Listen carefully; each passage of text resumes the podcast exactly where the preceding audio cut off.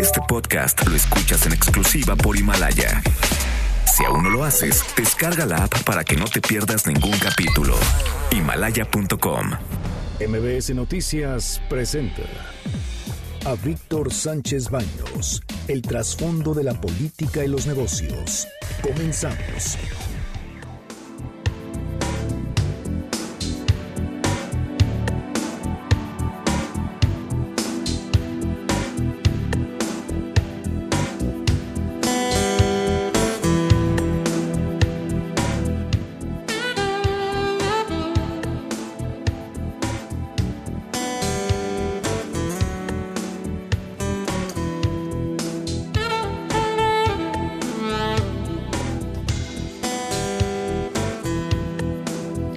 ¿Qué tal? ¿Cómo están? Muy, muy, muy buenas noches. Los saludo con mucho efecto. Soy Víctor Sánchez Baños en MBS a través de la frecuencia 102.5 desde la Ciudad de México. Acompáñanos, acompáñanos durante una hora para que juntos analicemos, discutamos la información de poder y dinero que escucharás y leerás el día de mañana.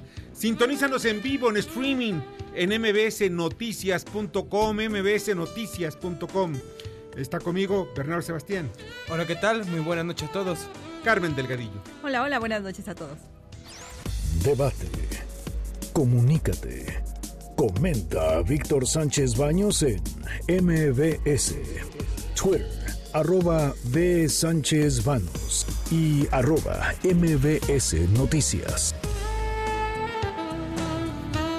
Bueno, hoy tenemos mucha información, como todos los días. Hoy platicaremos sobre el retiro de la propuesta legislativa del diputado por Morena, Miguel Ángel Jauregui. Esa propuesta, esa propuesta legislativa tenía un solo objetivo, apoderarse del control de la UNAM. ¿Por qué? Porque tratar de dejar que toda la comunidad sea la que elija al rector es un juego perverso. Digo, no creo tan cándido al señor diputado Miguel Ángel Jauregui, quien fue, es egresado de la Facultad de Ciencias Políticas de la UNAM, para que no se dé cuenta que estaba poniendo en manos precisamente de grupos políticos y que podrían generar violencia, pero violencia incontrolable en la UNAM. ¿Por qué? Porque se trata precisamente de eso, de lograr el control político y de un presupuesto muy importante. No se les olvide que la UNAM también fue semillero, fue semillero de grandes pensadores, pero lo quieren también día a día convertirlo en adoctrinadores precisamente de las causas de los partidos políticos. Cuando el rector precisamente dice, dijo el día de hoy, de que no está la mano, no ve la mano de Morena detrás de todo ese asunto, otros sí lo vemos. Enrique Graue no, pero nosotros sí. Vemos cómo se están metiendo ahí los grupos políticos con el único fin de tomar el control. Muchos de estos grupos políticos están aliados incluso a las mafias, a las mafias de vendedores desde fritangas hasta drogas dentro de la UNAM. Esto es lo más, lo más, eh, lo más grave que podemos estar viendo. La UNAM hay que cuidarla. Pues hasta se entregan los edificios, como fue el auditorio Sí, Che el- Guevara, sí. que incluso vimos que en el- en los- antes del 2000 fue el búnker o como la fortaleza de aquellos que tomaron la universidad. Así es, fue el búnker. ahí se- De pronto ahí se hizo una gran vendimia. Venden desde aretes, piercings, ven todo lo que se puede imaginar. Y gente que no tiene nada que ver con la UNAM, pero ahí está metida. Bueno, pero en fin, ya no creo que Jauregui pueda ser uno de esos personajes cándidos. ¿Es candidez o mala leche? ¿Cuál prefieren ustedes? Bueno, retiró la propuesta, eso sí, a regañadientes. Lástima que no, que no pudo, no pudo ir más allá con sus pues con sus intenciones, sus intentonas de control. Que ha demostrado también que, por otra parte, que el tema de, de Fátima Sofía, pues eh, tiene destrozado el tejido político de todo el país. De verdad, o sea, estamos viendo que por una parte vemos a muchas personas, a mucha gente que está realmente, realmente triste, consternada y de otra muy enojada. ¿Por qué? Porque ya se ve el crimen, el crimen de mujeres, niños, está siendo parte del paisaje. Y eso, eso no está muy bien. Y estamos viendo también que, que en este caso tam- la Fátima tiene eh, pues otros tintes que no son precisamente el asunto de un secuestro por dinero, un secuestro por venganza. Es porque un trastornado, un trastornado, porque no puedo yo calificarlo, más bien no calificarlo porque no debo calificar, pero pues no puedo ni describirlo, porque es difí- difícilmente describir a un torbo eh, canalla que pueda matar a una niña. Pues ¿por qué? Porque quería tener a una mujer para el resto de, sus vidas, de su vida. No, no, no, no, no lo puedo entender. O sea, por más eh, es un personaje que, que, va más allá del entendimiento de, mucha gente. Yo no soy precisamente psicólogo y no quiero tampoco caer en ese tipo de cosas, pero este hombre es, es de, de un hospital psiquiátrico, de estar atado con una camisa de fuerza. En fin, los culpados por el caso de Fátima serán liberados en el Estado de México por falta de pruebas. Esto puede ser, es lo que están incluso manejando algunos abogados allá en el Estado de México. La Fiscalía General de Justicia del Estado de México carece del dato de prueba concreto sobre la acusación que hace el gobierno de la Ciudad de México, más bien más los policías, que al ser detenidos Giovanna, eh, Gladys Giovanna y Mario Alberto en relación al asesinato de Fátima Cecilia, pues ofrecieron 10 mil pesos para que lo soltaran. Eh, pues no hay ningún elemento para que se pueda probar esto y los policías municipales de Isidro Favela a cambio eh, dijeron, no, pues venga ustedes, nos vamos a llevar ante la Fiscalía.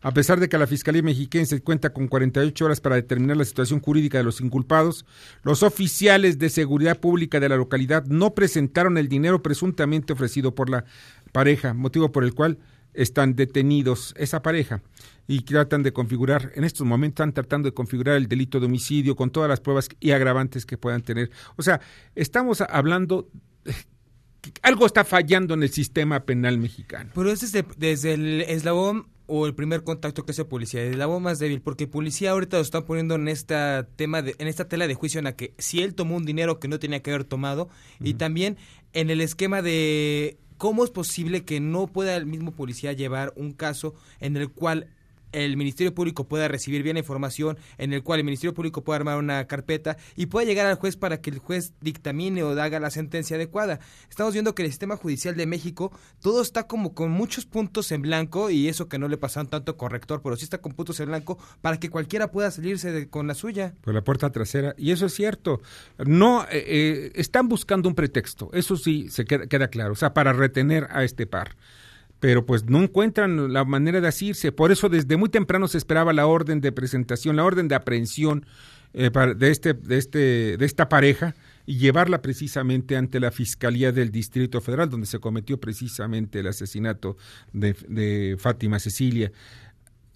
Necesitamos transformar las leyes.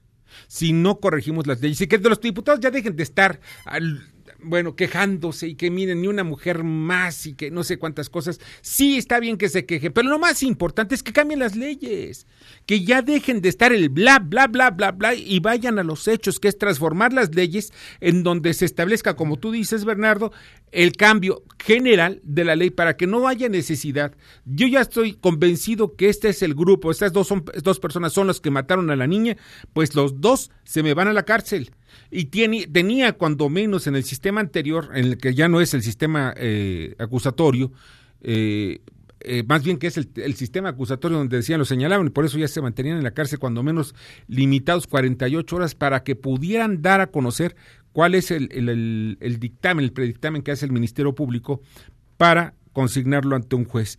Hubo muchos abusos, pero lo más importante aquí es que se le dé tiempo para la investigación. Claro, no ponerlos donde se encuentran todos los delincuentes, aquellos delincuentes graves, eh, muy peligrosos, pues pero sí que de una vez les den herramientas al Ministerio Público, desde la policía, desde la policía, el Ministerio Público, a los, a los peritos, las herramientas suficientes para poder evitar que se vayan impunes. Y la seguridad también a estos miembros de las autoridades, porque muchas veces no pueden tomar o hacer su trabajo de la forma correcta porque están amenazados.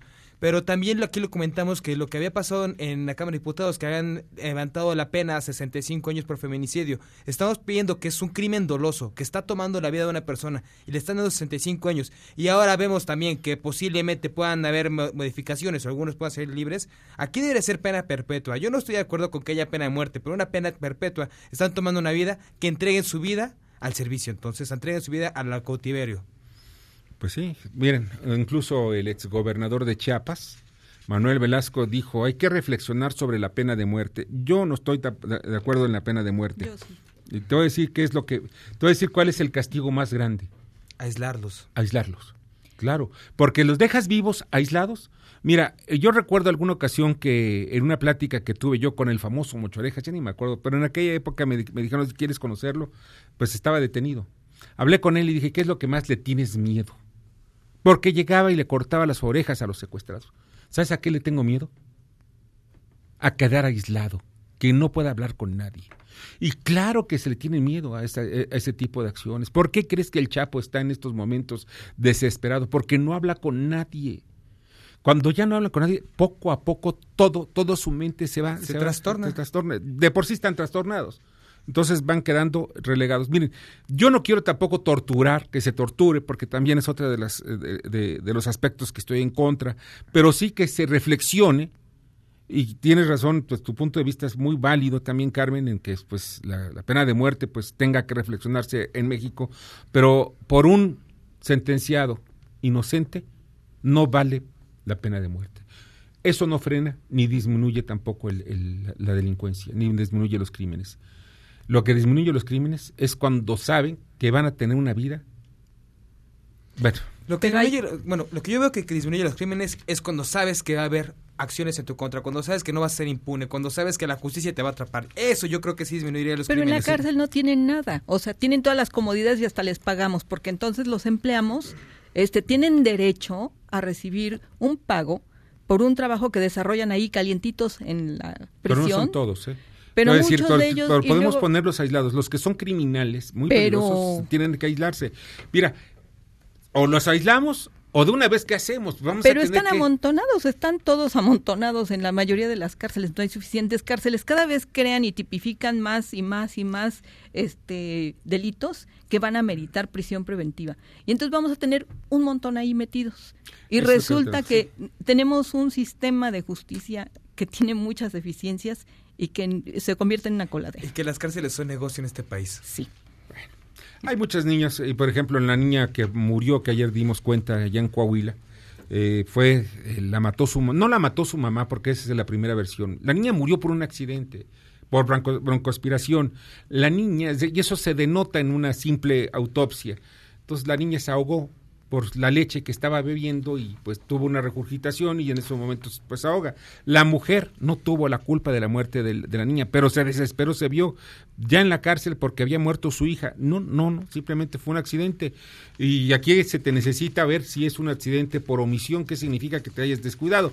Y aún así, pues tiene derecho a estar libre. O sea, en los accidentes nadie quiere, cuando se quieren matar a alguien como este, estos mugrosos de allá de Tláhuac, eh, pues sí, esos, esos son homicidas, pero alguien que por un accidente pues muere de, de, por sí el drama que debe tener la pobre mujer por la muerte de su hija. Seguiremos hablando del impacto de la salud mundial de coronavirus a las 20 horas de hoy. Hay actualmente 76.246 casos confirmados. Subió la cifra a 2.245 muertes. Parece que la tendencia es estabilizarse en China. Ya está como que llegando a la cresta y podría estabilizarse más o menos en los 3.000 para que se mantenga un nivel menor. Lo único que queda muy claro es que sí hay mucha gente que está sanando ya se está dando el, número importante de gente que ha sanado en China y fuera de China. Sin embargo, hay muertos ya fuera de China, los que ya ocurrieron en Filipinas, otro en Hong Kong y otros más en, en Japón. Y, se, y, uno en Estados Unidos, perdón, uno en Francia, pues eso lleva a la reflexión de que pues eh, tenemos que estar cuidándonos y no debemos dejar la guardia.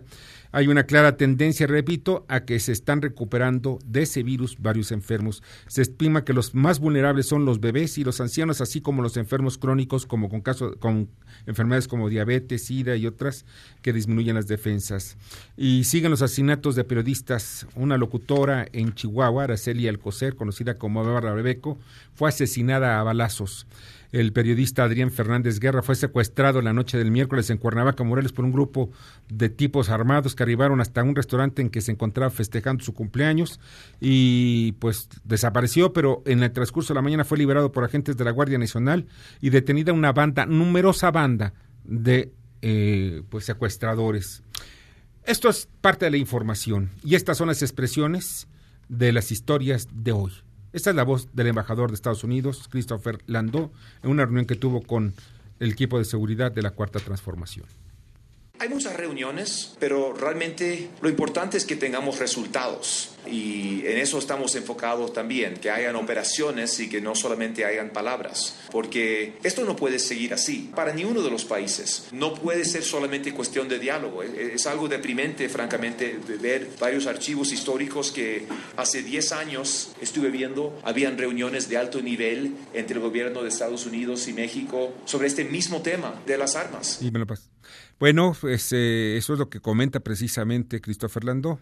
Hechos, no palabras. Pero esta es la respuesta que le da Alfonso Durazo, secretario de Seguridad. Históricamente han entrado 2.000 armas diarias de contrabando a nuestro país, pero cuando las sumas al conjunto de un año, te da alrededor de 700.000 armas. Y por eso hay una estimación estadística de que hay alrededor de 15 millones de armas en el país sin control que entraron de contrabando y que están fortaleciendo la capacidad de fuego de las organizaciones criminales. Por eso reitero, tenemos que cambiar la visión sobre la incidencia de la facilidad para disponer de un arma en la inseguridad de nuestros dos países pues miren, les voy a platicar algo que yo supe de muy, muy, muy buena fuente.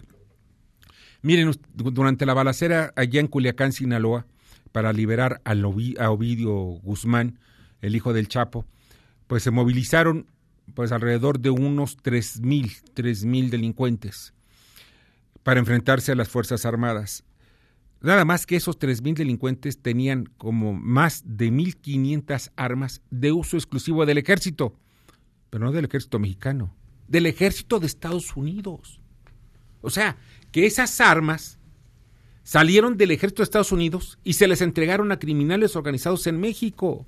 Todo esto, la información la tiene el gobierno mexicano. Se lo están comentando también, se lo comentaron al procurador de, Estados Unidos, también a, a, Christopher Landó. Y lo único que están haciendo es una investigación a fondo a través del FBI, porque esto es gravísimo, que del ejército de Estados Unidos estén entregando armas, ya sean vendidas o por algún otro motivo, no sabemos cuál, se lo están entregando a los criminales organizados en México. La forma en la que se identifica que esas armas pertenecen al ejército es que aunque se vendan en el, en el mercado negro muy, muy underground, estas armas siguen teniendo sus números de serie, números que fueron designados al ejército de Estados Unidos. Armas que nos llaman mucha atención porque no son armas que estén en desuso, no son armas que hayan salido por falla o porque hayan sido ya viejas, sino son armas actuales que en este momento no solamente es el arma, tienen las municiones, que lo más difícil sería adquirir municiones por ese tipo de armamento. Y las tienen. Con todo y eso, las tienen. O sea, aquí es un asunto gravísimo. Pero eso ya lo tiene, ya lo están investigando, lo están negociando también, tanto el gobierno de México con el de Estados Unidos. Esta es la voz de Gabriel Llorio, subsecretario de Hacienda. Cuando hablamos de una reforma fiscal, sobre todo estamos hablando del lado de la eficiencia, ser más este, eficientes a la hora de la recaudación. Eso el SAT lo está haciendo ya muy bien. Y por el otro lado vamos a tener que ampliar la base de, contribuyentes. Tratar de reducir, digamos, los huecos en la ley, tratar de ser más, este, más activos en cuanto a la percepción de riesgo de los evasores. Esas herramientas ya las tenemos. Entonces, una reforma fiscal como lo estamos nosotros pensando no incluye eh, incremento de impuestos, lo que incluye es ampliar la base, ser más eficientes y podríamos revisar la estructura eh, de algunos impuestos para hacerla más progresiva, es decir, que tenga un principio de equidad. Pues eso es lo que ha ordenado también el presidente de la República y se, lo, se comprometió desde su campaña en no aumentar impuestos y no tener más carga fiscal entre empresarios y causantes cautivos, que estamos muchísimos y ya no queremos pagar más impuestos y no vemos también reflejado en mejores servicios. Esta es la voz de Omar García Harsuf, secretario, secretario de Seguridad Ciudadana de la Ciudad de México. Es una tragedia verdaderamente grave, no fue por dinero el móvil, de ahí a las, intenciones que haya tenido este sujeto, pues en su momento la Fiscalía General de Justicia lo comentará. Lo que sí queremos evitar es una situación de morbo de por qué fue, por qué. Lo que sabemos es que no fue por dinero, que fue un crimen terrible para la sociedad y que estas personas ya están detenidas. Pues sí, esto es lo importante, pero ojalá que no se vayan a escapar. Sería algo desastroso, de verdad, desastroso. Bueno, espero también que ellos sean los delincuentes que, mataron precisamente a esta niña Fátima. Bueno, pues vamos al resumen de información, porque tenemos mucha información además. Las 10 antes de las 10. Carmen Delgadillo, Lupa. El presidente de la Jucopo del Senado, Ricardo Monreal, anunció que empresarios, subcontratistas, líderes laborales, autoridades y legisladores revisarán artículo por artículo de la ley sobre el outsourcing a partir de la próxima semana. La vencida. En su tercer arresto fue vinculado a proceso por el asesinato de un comerciante, Óscar Andrés N., alias El Lunares, jefe del grupo delictivo La Unión Tepito.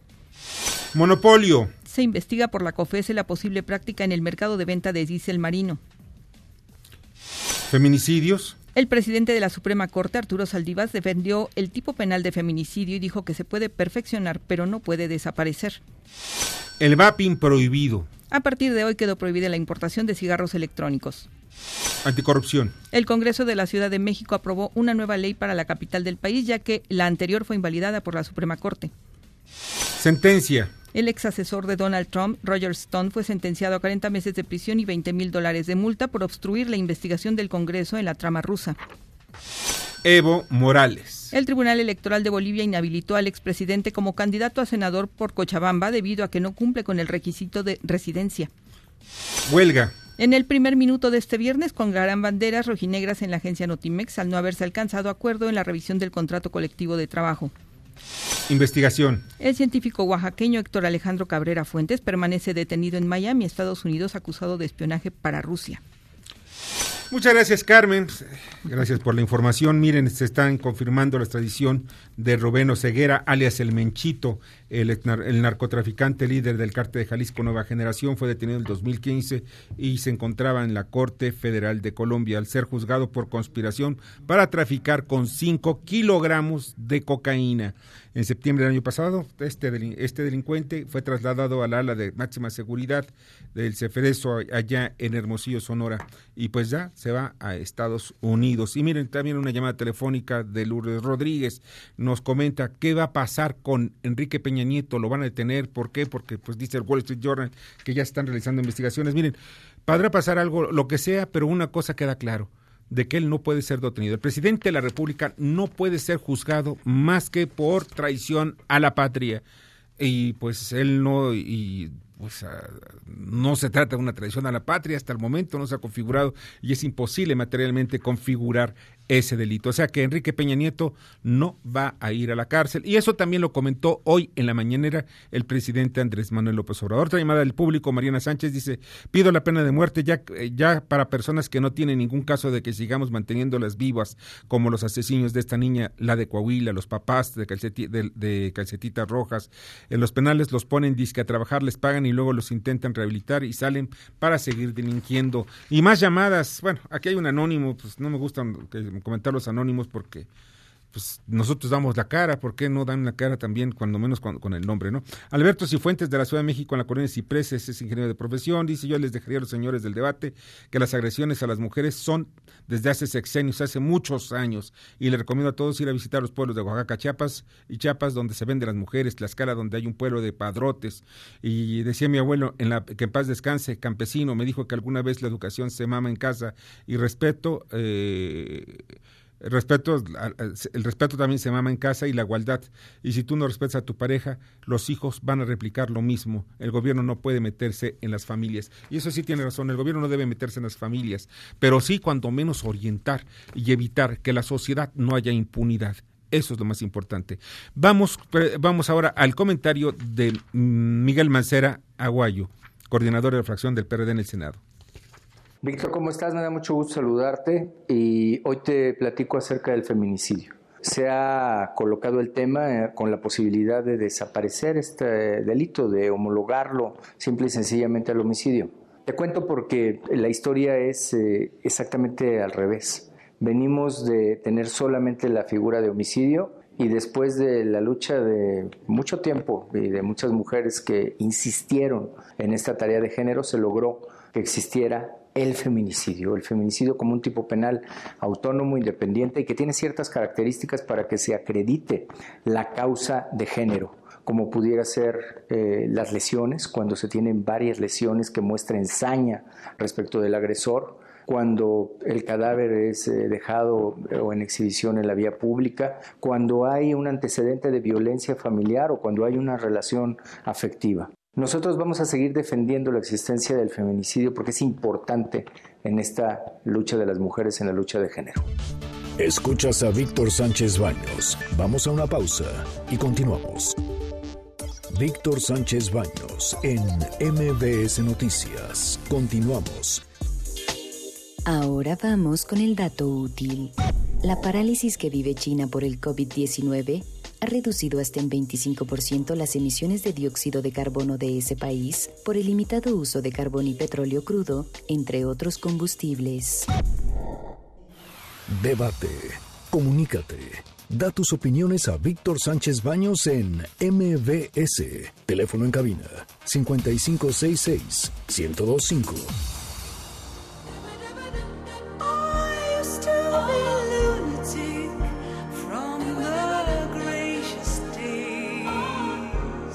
Muchas, muchas, muchas gracias que están con nosotros esta noche.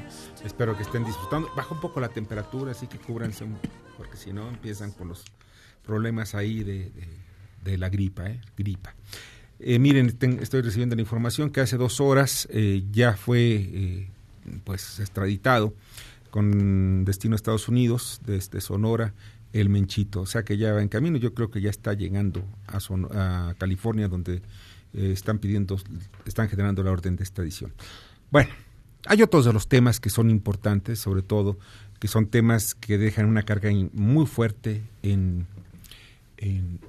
pues en el presupuesto y que tiene un doble sentido. Y les voy a platicar después, pero antes quiero decirles que está con nosotros Arturo Sabines, director de la Oficina Nacional para el Control del Tabaco, CONADIC. ¿Cómo estás? Bien, Víctor, muchas gracias. Buenas noches, por, gracias por invitarme. No, al contrario, muchas gracias que estás con nosotros. Mira, eh, yo definitivamente estoy en contra del tabaco. En todas porque presentaciones. en todas sus presentaciones, en, en, en botellas, en este, en ¿cómo se llama? En, en vapeo, cigarros, cigarros, todo. ¿Por qué? Porque han matado, el tabaco ha matado muchos amigos míos. Muchos, no pocos, muchos. Y veo este que la, la que esta adicción, como otras adicciones, pues hay que acabar con ellas y hay que acabarlas primero con educación y después con otras, con otras políticas públicas. Pero para entrar, para abrir boca, ¿cuántos mexicanos mueren al año por este, por, por cáncer y por problemas de, de, de atribuibles al consumo tabaco. Mira, eh, bien lo apuntas, mueren al año en nuestro país cerca de 66 mil personas al año por causas atribuibles directamente al consumo tabaco. de tabaco. Eh, un porcentaje más o menos cercano al 10% son personas que ni siquiera fumaban. Es decir, lo que se conoce como el fumador pasivo, ¿no? Personas que vivían y convivían con personas que fuman, fumaban de manera cotidiana y que quedaron expuestas al humo de tabaco. Porque está demostrado, y eso hay que decir, hay una amplia evidencia científica, que el humo de tabaco contiene cuando menos 7.000 sustancias, de las cuales 250 acreditadas son tóxicas y por lo menos 60 cancerígenas. Entonces, sí hablamos de un problema. Dices muy bien, quiero hacer un dato muy rápido. Tan importante es el tema de tabaco a nivel mundial que hay un tratado en materia de salud, que es el tratado en materia de salud más grande a nivel mundial. No hay un tratado vinculante de salud más grande que el convenio marco para el control del tabaco. Justamente por lo que refieres, porque es, como bien lo apuntas, adictivo y las enfermedades tengamos presente que antes que mortales son discapacitantes, es decir, enferman a las personas. Vemos con preocupación sí que muchas personas pueden morir a causa del consumo de tabaco, pero lo que no vemos porque no lo hacemos visible es que hay muchas personas que enferman por causas atribuibles al consumo de tabaco. Fíjate que una amiga mía que es que fue estuvo más bien realizándoles cabildeo político a las a las grandes cigarreras en México pues un día pues, hay que conocer el producto, entonces le llevaron a ver qué pasa con el tabaco. Entonces dice, oye, ¿por qué le están rociando como unas cosas como con aspersores a las hojas del tabaco? Y les metían varias cosas. Y pues no faltó un químico de esos que son honestos y dice, pues ¿para qué? Pues para generar eh, sustancias adictivas. O sea, para que la gente esté fumando. O sea, genera la adicción, no lo genera precisamente nada más el tabaco, que sí es adictivo sino todas las sustancias que están alrededor. Así es. ¿Y cuánto nos cuesta a los mexicanos cada enfermo? Bueno, eh, hay un estudio que realizó el Instituto Nacional de Salud Pública, hay una estimación de que al, al Estado, al gobierno, le cuesta en realidad anualmente cerca de 77 mil millones de pesos la atención solamente de los problemas derivados del consumo de tabaco. Ni siquiera contempla la atención al tabaquismo. Pero estamos hablando de cáncer, de cardiopatías, de accidentes cerebrovasculares. Eso le cuesta al gobierno cada año. Ahora, eh, ¿será cierto eso que dicen que por cada cigarrillo que se fuman se, se pierde un día de vida? Bueno, lo que pasa es que en realidad eh, depende mucho en buena medida de eh, cómo se fume, ¿no? Es decir, México es muy atípico en ese sentido porque a diferencia de lo que ocurre en muchos otros países, no tenemos tantos fumadores diarios. En promedio, en nuestro país, de acuerdo a la última encuesta nacional de consumo de alcohol, tabaco y drogas, tenemos cerca de 15 millones de consumidores de tabaco. Sin embargo, la gran mayoría son lo que se denomina fumador ocasional. Es decir, no hay un patrón de consumo diario como sí lo hay en otros países del mundo. los que compran en los semáforos un cigarro. Es, lo acabas de decir muy bien. Uno de los mayores problemas de por qué tenemos tanto fumador ocasional es justamente la venta del cigarro suelto, que hay que decirlo, está prohibida por ley y sin embargo no hay ciudad en el país donde no se venda el cigarro suelto, porque desde el que te volea los zapatos hasta que eh, te vende el hot dog, te vende cigarro suelto. Y bueno, lo que estábamos viendo que era la prohibición del de la venta de vapeadores. Los vapeadores muchos había dicho que eran más seguros o más sanos que fumar su cigarro. ¿Y cuánto representa entonces el, mercado del vapeador, del vaping en México? Bueno, no hay una estimación todavía al respecto de eso, hay que decirlo. El decreto lo que hace en realidad, lo que se publica el día de ayer para entrar en vigor hoy, es armonizar con la ley. La Ley General para el Control del Tabaco, que se publicó en 2008, ya establecía la prohibición de la comercialización de este tipo de dispositivos o productos. Lo único que no contemplaba justamente era la importación. Entonces, lo que hace el decreto es que armoniza y establece ahora una prohibición que impide que se importen este tipo de dispositivos o sistemas propiamente dicho, ¿no? Lo que hay eh, en realidad eh, tenemos son estimaciones ya de cuántas personas utilizan este tipo de productos a pesar de estar prohibidos. En la misma encuesta, eh, si tú la revisas, que es del 2016, 5 millones de personas ya utilizan eh, o han utilizado el cigarro electrónico. Un millón de personas lo utiliza ya de manera activa, es decir, como si habláramos de consumo diario de tabaco, bueno, personas que consumen eh, de manera cotidiana o utilizan este tipo de sistemas, un millón. Y de esos que consumen o utilizan de manera cotidiana, 160 mil son adolescentes. Eso fue con estimaciones del 2016 yo te puedo asegurar que hoy en día, con toda la penetración que ha tenido en el mercado informal y ya también en el mercado formal a través de amparos que se han promovido, esa cifra se, se debe de haber rebasado por mucho. No me voy a arriesgar a decir en qué porcentaje creció, porque hasta que tengamos los datos, pero sí puedo darte un dato de que el Instituto Nacional de Salud Pública hizo un estudio en tres ciudades, en Guadalajara, Monterrey, Ciudad de México, con adolescentes, y de un año a otro se hizo un monitoreo de un año y al siguiente se duplicó el uso en menores de edad. Oye, ¿y cómo van a poder restringir la importación? Porque muchos de estos vapeadores o los cartuchos con los que se fuma se compran vía internet, se compran por correo, los puedes incluso, pues te cruzas, los que en Tijuana, van, lo compran en Estados Unidos y se lo traen. Y eso técnicamente es una importación porque lo pueden revender a sus compañeros, a su vecino, lo que sea. Sí, bueno, eso ya será un tema que tendrá que ver el sistema de aduanas propiamente dicho, la autoridad sanitaria que es COFEPRIS en México a nivel nacional de la comercialización que hay, ha ejercido actos de autoridad a través de decomisos, sobre todo a través de los estados, de las comisiones estatales contra riesgos sanitarios, pero ya el tema de la importación a partir de que ingresa, de que se publica el día de ayer para ser efectiva el día de hoy, pues tendrá que verse directamente con aduana que, que, esa, que esa mercancía no ingresa a nuestro país. Entonces ya tienen consecuencia, tienen como decir, si tú importas este cigarro electrónico, te vamos a hacer una multa por tanto o te vamos a mandar al Ministerio Público, ¿qué pasaría? No, bueno, eso, eso lo tendrá que ver, insisto, la autoridad, que en este caso es el SAT, el sistema de aduanas, tendrán que ver cuál es lo que eh, ocurre ahí, lo que entiendo propiamente el decreto es que se agregaron en estas fracciones arancelarias estos tres, que es propiamente los sistemas, y hay que decirlo, no solo es cigarro electrónico, también es producto de tabaco calentado, que también en nuestro país ya se está comercializando a través de otra figura de amparo por una de las grandes tabacaleras, ¿no? Tú vas a ver en estas tiendas de conveniencia, atrás del vendedor siempre hay como un altar de cigarros, bueno, hasta arriba normalmente está un nuevo producto Eso también eh, lo contempla el decreto. El decreto también habla no solamente de los sistemas electrónicos de administración de nicotina, sino de sistemas alternativos de consumo de nicotina, como es este producto de tabaco. Los parches también de nicotina. No, no, no, no, es sistemas específicamente de administración, electrónicos de administración de nicotina y sistemas electrónicos alternativos al consumo de nicotina, que es este, eh, el tabaco calentado es un cartucho de tabaco, porque es tabaco laminado, humedecido, que a través de un dispositivo se calienta pero no combustiona. Y eso es lo que ya se está comercializando en nuestro país, insisto, a través de la figura de un amparo. De esa manera se suelta la nicotina. Pues hay muchas cosas que hablar sobre este, sobre este tema, sobre todo que está muy al alcance de los niños y muchas cosas. Es muy importante que lo menciones porque esa es una de las principales motivaciones del decreto es justamente eso, que a pesar de que se diga que es para que los fumadores que tienen un consumo diario puedan reemplazar por una opción de riesgo reducido, la realidad es que tenemos cada vez más evidencia de que quienes más los consumen o utilizan son menores de edad. No por nada el gobierno de Estados Unidos allá prohibió ya los sabores eh, en, en, estos líquidos. Solamente permite ahora tabaco y mentol y todos los demás, el que te guste, cherry, este, sandía, el que tú quieras, chocolate, ya están prohibidos, justamente por la epidemia que tienen al respecto de menores de edad. Sí, porque ahora parece ser que, bueno, en fin, es algo terrible, precisamente en la adicción, cualquier adicción, y la del tabaco que es tan socialmente aceptada. Exactamente.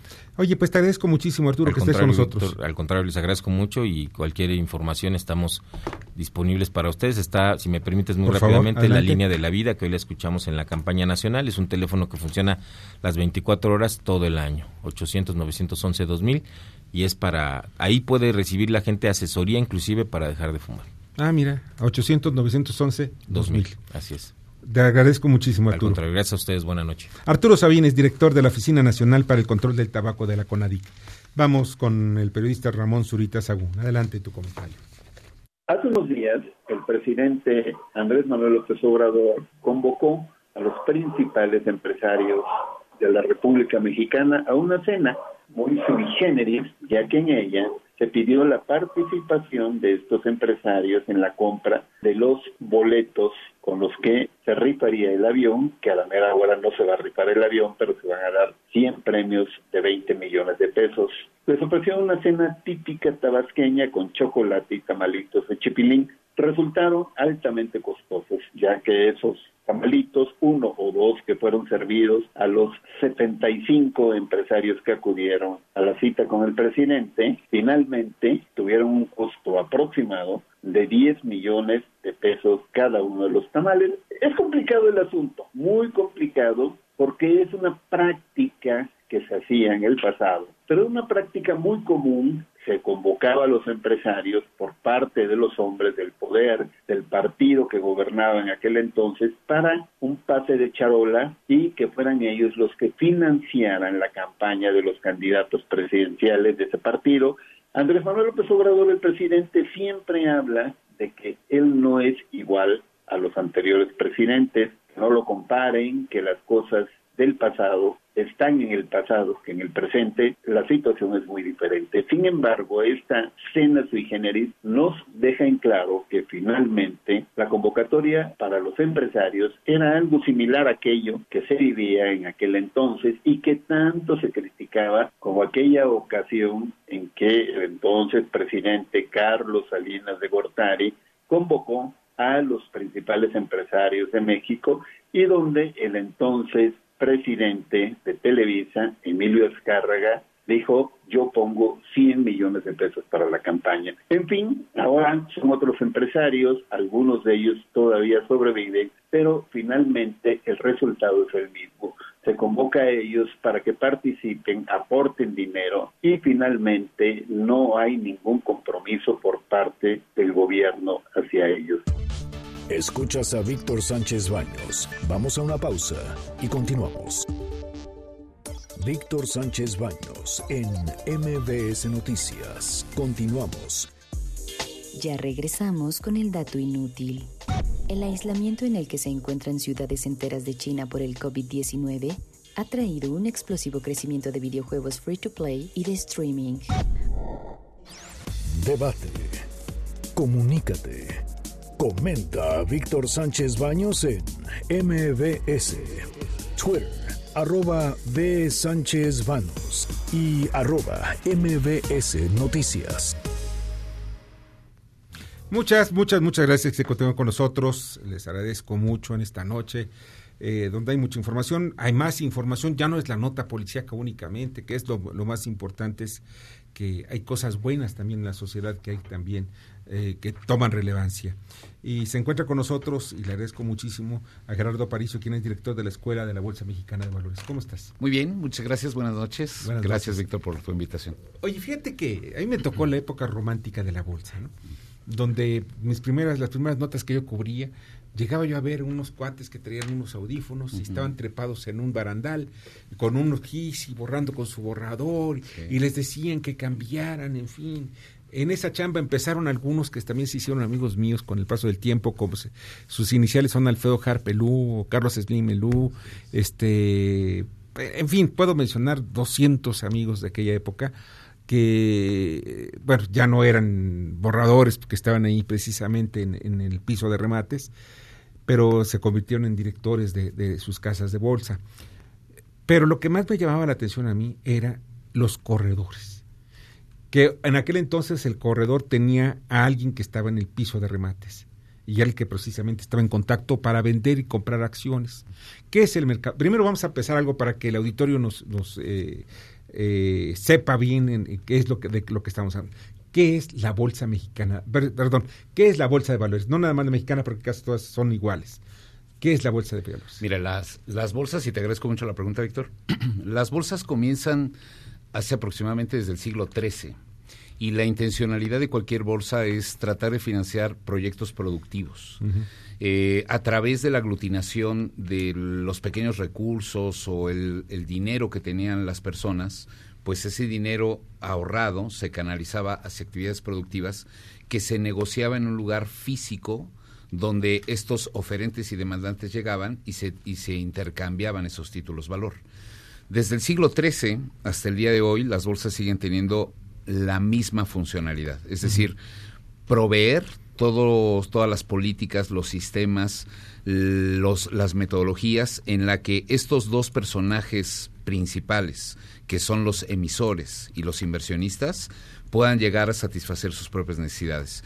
En el caso del emisor, que consiga los recursos para echar a andar sus proyectos de inversión, y en el caso del inversionista, bendita necesidad, que no pierda poder adquisitivo, su dinero, y que obviamente siempre esté canalizado hacia una actividad productiva. Y hasta el día de hoy siguen siendo lo mismo. ¿Qué responsabilidad tiene el emisor con el, con el comprador? El emisor tiene mucha responsabilidad porque cuando llega a un mercado bursátil, eh, estamos hablando de, de, una empresa que ya ha pasado ciertas fases de desarrollo evolutivo y, podremos decir que una empresa para que llegue a levantar capital por parte del mercado, pues debe de comprometerse a que interiormente sus procedimientos, sus auditorías, sus sistemas, pues están en línea, están en perfecta condición.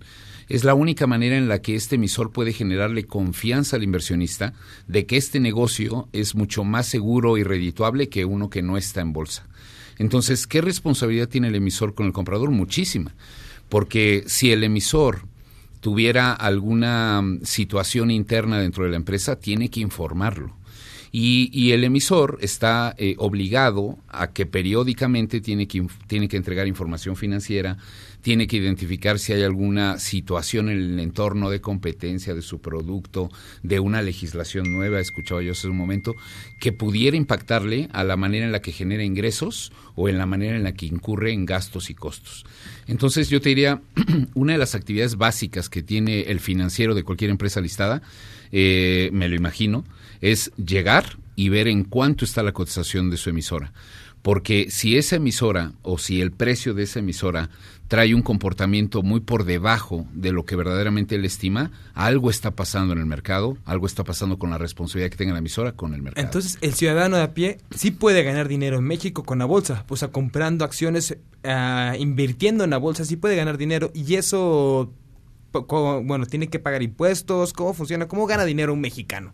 Mira, un mexicano o cualquier persona que invierte en un instrumento que se cotiza en bolsa, pues va a ganar por dos fuentes principales de ingreso. La primera es por la diferencia de los precios. Tú compras un título el día de ayer a 100 pesos y hoy por la demanda que hay del título lo puedes vender a 120, ejemplo, ¿no? Y, y ahí tienes una ganancia de 20 pesos. Sin embargo, si hablamos específicamente de un instrumento de capitales, yo diría lo más importante no es la diferencia de los precios, sino lo más importante son las utilidades que genera esa empresa, que es la conformación de sus ingresos menos costos y gastos, y de esas utilidades que genera las reparte entre todos los accionistas que tienen un título en su poder. Entonces, aquí verás que el, tenedor de un título accionario, el inversionista, eh, claro que, que, una de las principales motivaciones por las cuales llega al mercado es para ganar dinero, pero también otra motivación muy importante es porque sabe que está invirtiendo en una empresa que se va a preservar en el tiempo. O sea, no es lo mismo que tú y yo nos pongamos de acuerdo y pongamos una pequeña empresa aquí al lado, a que podamos ser accionistas de las empresas más grandes del mundo y que esas empresas más grandes del mundo o mexicanas las puedes comprar en la Bolsa Mexicana de Valores. Fíjate que voy a ser un poquito mm, descriptivo. Quien compra acciones, porque esa es una, es una manera de decirlo, quien compra acciones o valores de una empresa, se convierte en socio. Y él puede exigir información que le platiquen, le digan cómo se está llevando la administración, cuáles son los resultados. Es, él es un, es un negocio de él. Claro. Es uno de los, puede ser uno o doscientos o doscientos mil accionistas, pero es un negocio y tiene que cuidarlo también. Eh, yo sé mucha gente, o de gente más bien, no de mucha, sino de gente que ha sido, se ha hecho millonaria precisamente trabajando, precisamente en la especulación de los, de los valores. Pero aquí viene algo más importante. ¿Quieres ganar dinero? ¿Sabes que Invierte y piensa en inversiones a largo plazo. Porque si lo piensas a corto plazo, tienes que ser o especialista de los super especialistas. Pero si te vas, dejas tu lana, ganaste un dinero, ¿por qué? Por, por tu jubilación o por lo que sea, lo depositas y nada más estás cuidándolo en una, se le llama canasta, que son invertir en varias empresas. Le pones en tu canastita. ¿Por qué escogiste esas empresas? Ya sea por cariño, porque las has visto que han crecido, han crecido contigo, porque trabajaste con ellas, por lo que haya sido. Ese es tu patrimonio y lo tienes que cuidar. Oye, pero hay algo muy importante aquí, sobre todo, que es los corredores de bolsa. Y ustedes ahorita tienen precisamente, eh, pues están enfocados a, la formación de los corredores de bolsa. ¿En qué consiste este curso? Mira, la, Escuela de la Bolsa no, no, es una, no es un área nueva dentro del Grupo Bolsa Mexicana, es un área que ya lleva 18 años. Sin embargo, los, los 15 primeros años, pues estuvo muy enfocada a solamente capacitar a las personas que tenían que lograr una certificación. Pero a partir de la nueva administración del Grupo Bolsa, pues ellos con una amplia responsabilidad social piden a la escuela que abra pues la, la oferta de cursos. Entonces, nosotros nos especializamos en la parte de formar a estos asesores, operadores del mercado de valores que trabajan en las casas de bolsa o en los bancos. Pero también tenemos N cantidad de cursos, 80 para ser mucho más exactos, eh, que les brindan pues otro tipo de conocimientos. En ese sentido, los, los operadores de valores pues deben de tener una preparación muy sólida. Eh, no solamente estamos hablando de conceptos matemáticos, o sea, creo que es eh, algo de lo mucho que deben de saber. Y, aquí déjame tocar un tema muy importante. Hay, hay momentos en los cuales cuando pensamos en finanzas pensamos que tiene que ver solamente con matemáticas. Y yo diría, no es verdad. O sea, debe de, debe tener un soporte legal, un esquema de derecho, una ley que le permita pues saber cómo va a operar, comprar y vender. Y eso, ese tipo de módulos dentro de los operadores del mercado de valores, pues se va eh, modernizando o se va actualizando conforme vaya cambiando la parte de la propia ley. A eso ah, nos dedicamos. perfecto. ¿Inscripciones? Inscripciones tenemos todos los días cursos prácticamente. Tenemos cursos desde cuatro horas hasta seis meses. Eh, y, déjame decirte algo y a todo el, el auditorio que amablemente nos escucha. La Escuela de la Bolsa no lucra. Entonces, te lo puedo firmar en el sentido de que si tú comparas un curso de nosotros con otros proveedores de capacitación, la Escuela de la Bolsa es mucho más barata. ¿Por qué? Porque nuestra intención, y creo que tú lo decías hace un momento, es de responsabilidad social y de cultura financiera, muy especializada, como en el caso de los corredores, como decías, o pues un ama de casa, un joven universitario, una persona que tiene una preparación totalmente diferente a la financiera, ahí es donde tienes que sembrar este tipo de conocimientos, habilidades y actitudes para que puedan hacer lo que tú decías. ¿Y dónde puede acudir? El, Reforma 255 en el propio edificio de la Bolsa, eh, o si no, pues a través de la propia página de Grupo Bolsa, ahí está una pequeña pestaña que dice Escuela Bolsa y gustosos los estaremos atendiendo. Sensacional. Gerardo, de verdad te agradezco mucho que estés con nosotros. Y cuando quieran venir aquí para platicar sobre estos temas que son apasionantes. Qué amables. Gracias. Gerardo Aparicio, director de la Escuela de la Bolsa Mexicana de Valores. Vamos un breve corte y regresamos. Escuchas a Víctor Sánchez Baños. Vamos a una pausa y continuamos. Víctor Sánchez Baños en MBS Noticias. Continuamos. Muchas gracias que continúen con nosotros y ya nos vamos. Vamos a las columnas político-financieras que leerán el día de mañana en los periódicos diarios de la Ciudad de México. Lili Arellano. Hoy escuchamos que el Poder Ejecutivo era la fuente principal de corrupción que empezaba desde arriba y que bueno, todos los negocios que se hacían era muy difícil que no se llevara el visto bueno presidencial y después se supo no tengo ninguna demanda en contra del expresidente. ¿Se puede saber de qué hablamos? Esto y más en Estado de los Estados, el Lidia Arellano, que está en las redes sociales y en los diarios del interior del país. Buenas noches, Víctor. Buenas noches, Lilia. José Antonio Chávez. Mañana en la columna aquí en el Congreso que se publica en el diario Ovaciones llevamos como tema que el presidente Andrés Manuel López Obrador con su vagancia política simplemente evadió meterse en camisa de once varas en el tema de la posible investigación contra el expresidente Enrique Peña Nieto. Desde luego que los priistas como Añorbe y Miguel Ángel Osorio Chón salieron a, a defender a su presidente. Esto y más mañana en la columna. Muchas gracias José Antonio. Adrián Trejo. La Fundación de Cáncer de Mama anunció que dejará de prestar estos importantes servicios de salud para las mujeres mexicanas. La pregunta es si el gobierno y el INSAN tendrán la capacidad para atender a estas mujeres que representan el 7% de las mujeres con cáncer en el país. De este tema les platicamos mañana en la Divisa del Poder. Que tengan ustedes muy buenas noches. Buenas noches, Adrián. Eh, Julio Brito. Fíjate que desgraciadamente los pronósticos para la economía mexicana no son buenos. La encuesta de Citibanamex que dirige Manuel Romo señaló que para este año el crecimiento del PIB será de solamente el 0.9%. El subgobernador del Banco de México, Javier Guzmán, indicó que será bien difícil alcanzar la meta inflacionaria de 3% anual. Esto y más en nuestra columna Riesgos y Rendimientos que se publica todos los días en el periódico La Crónica de hoy. Muchas gracias, Julio. Rogelio Varela. Muchas gracias, Víctor. Buenas noches a todos. El grupo Caxor, dedicado a la ingeniería en infraestructura, quiere brincar el charco y busca proyectos en Europa del Este. Mañana el corporativo en el Heraldo de México. Muchas gracias, Rogelio. Mauricio Flores. Mucha gente, y es popular la idea, de que con la caída, la aprehensión de Emilio Lozoya, es cosa, cosa prácticamente inevitable que también caiga por primera vez en la historia de este país un presidente en la cárcel, un expresidente, el expresidente Enrique Peña Nieto. Sin embargo, en esta creencia hay muchos, hay muchos cabos por atar y hay sobre todo un personaje, no un alfil, sí tal vez una torre, un caballo si esto fuera de ajedrez y sus iniciales, mejor un día mañana ahí, gente detrás del dinero, periódico La Razón. Muchas gracias Mauricio, pasa buena noche. Ya nos vamos, les agradezco muchísimo que hayan estado con nosotros esta noche. muchas gracias Bernardo Sebastián. Pase muy buena noche a todos. En la producción Jorge Romero, en la información Carmen Delgadillo, en la redacción Fernando Moxuma, en los controles Michael Amador y su América. Yo soy Víctor Sánchez Baños, deseo que pasen una noche sensacional. Las opiniones vertidas en este programa son única y exclusivamente de estricta responsabilidad de quien las expresa. MBS Noticias presentó a Víctor Sánchez Baños, el trasfondo de la política y los negocios. Este podcast lo escuchas en exclusiva por Himalaya. Si aún no lo haces, descarga la app para que no te pierdas ningún capítulo. Himalaya.com